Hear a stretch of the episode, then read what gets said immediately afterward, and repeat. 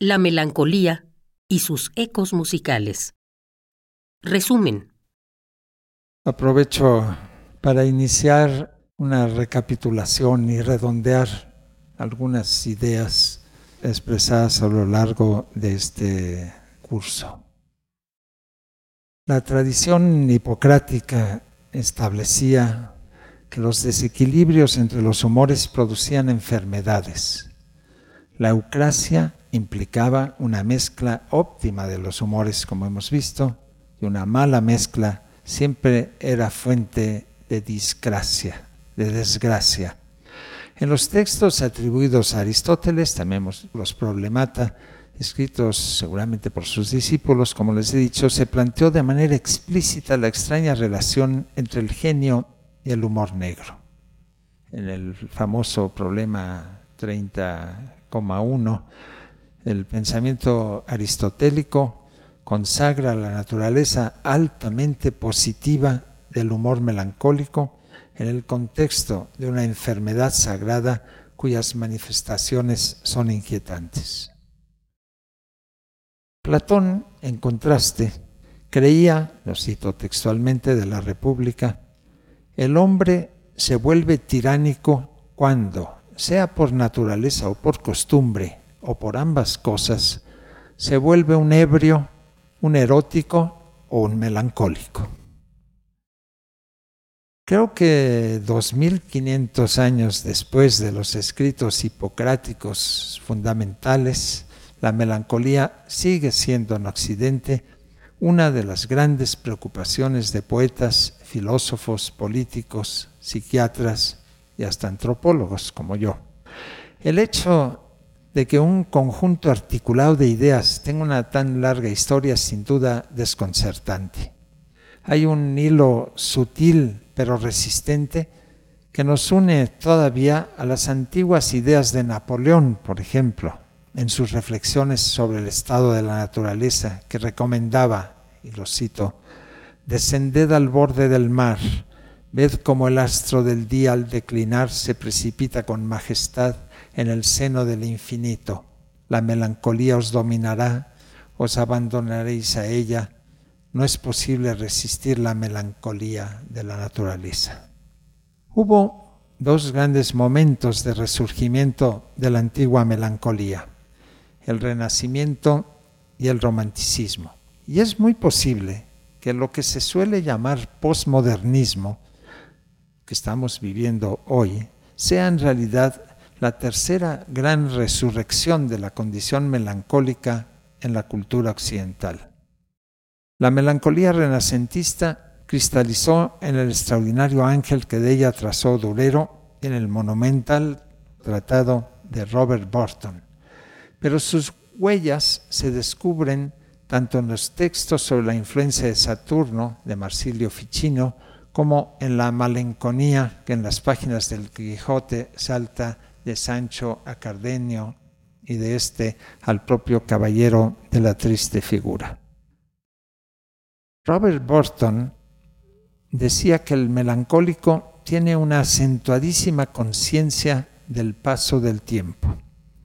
Pareciera que la condición melancólica aparece con gran fuerza en la cultura cuando, con el transcurrir del tiempo, se derrumban los valores tradicionales y se pierde el sentido de la historia. Durante el Renacimiento se fue resquebrajando el enorme edificio medieval que le daba sentido a la vida del hombre en la tierra. La melancolía aparecía como un sentimiento inspirado por el desorden de los sentidos, como una emoción que a partir del sinsentido de la vida, sin embargo, arraigaba al hombre a su pasado y a su tierra.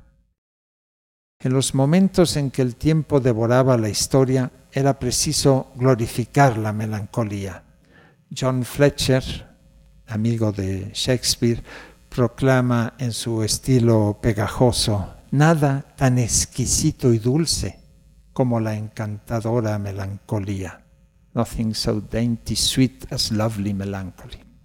Ya lo había previsto con su ironía el mismo Montaigne dijo él en uno de sus ensayos, en el regazo mismo de la melancolía hay una cierta sombra de golosina y de delicadeza que nos sonríe y nos halaga.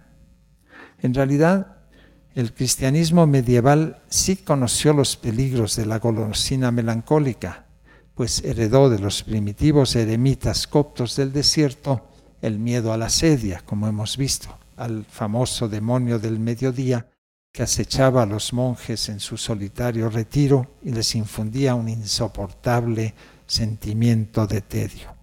También ellos, a su manera, vivían el fin del mundo. Así como los renacentistas sufrieron los sinsentidos del medioevo, sus herederos románticos percibieron con dolor las nuevas formas del caos, los sinsentidos de la modernidad.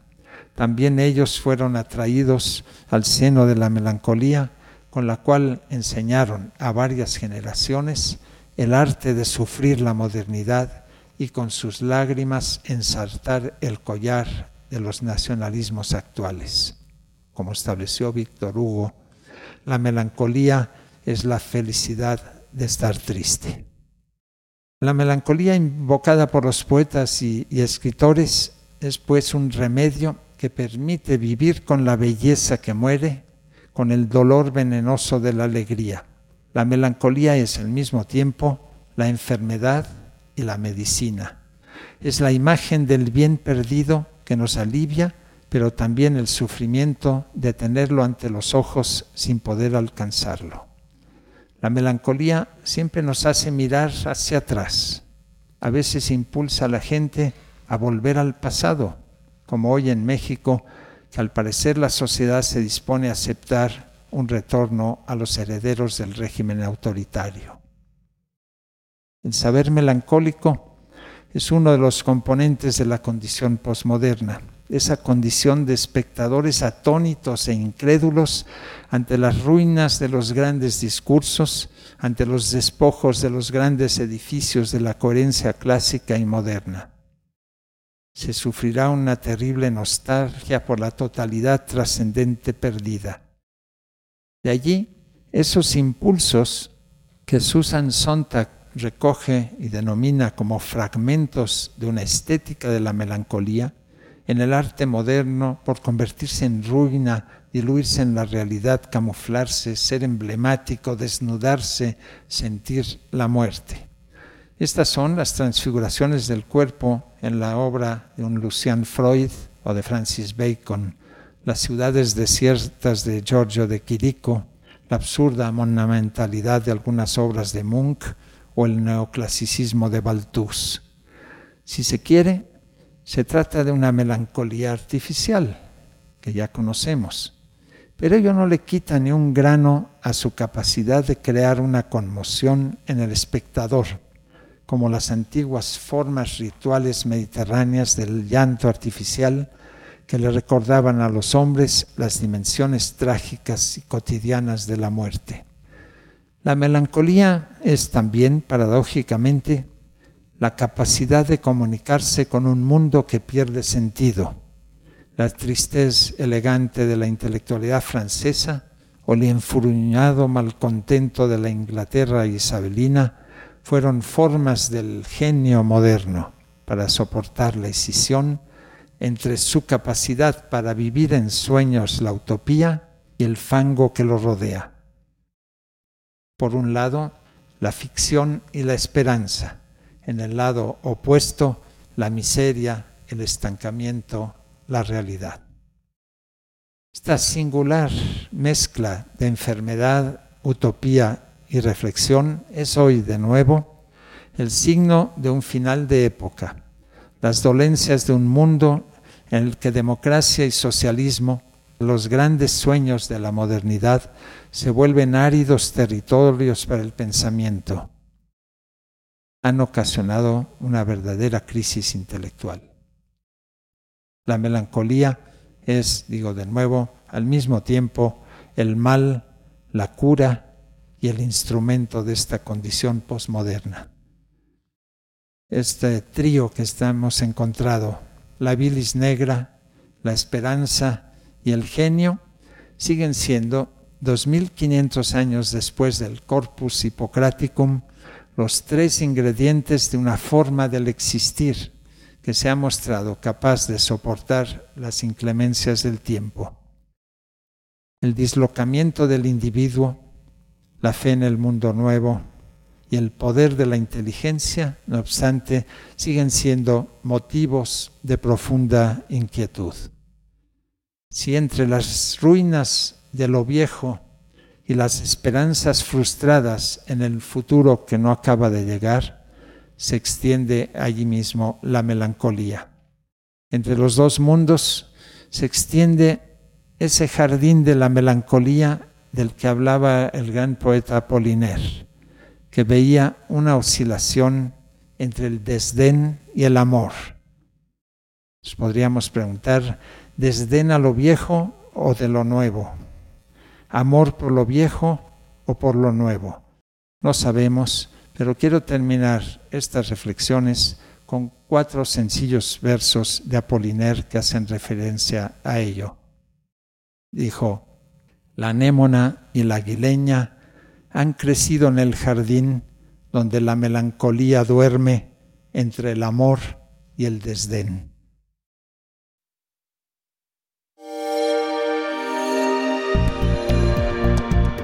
Descarga Cultura. Descarga Cultura. Punto UNAM.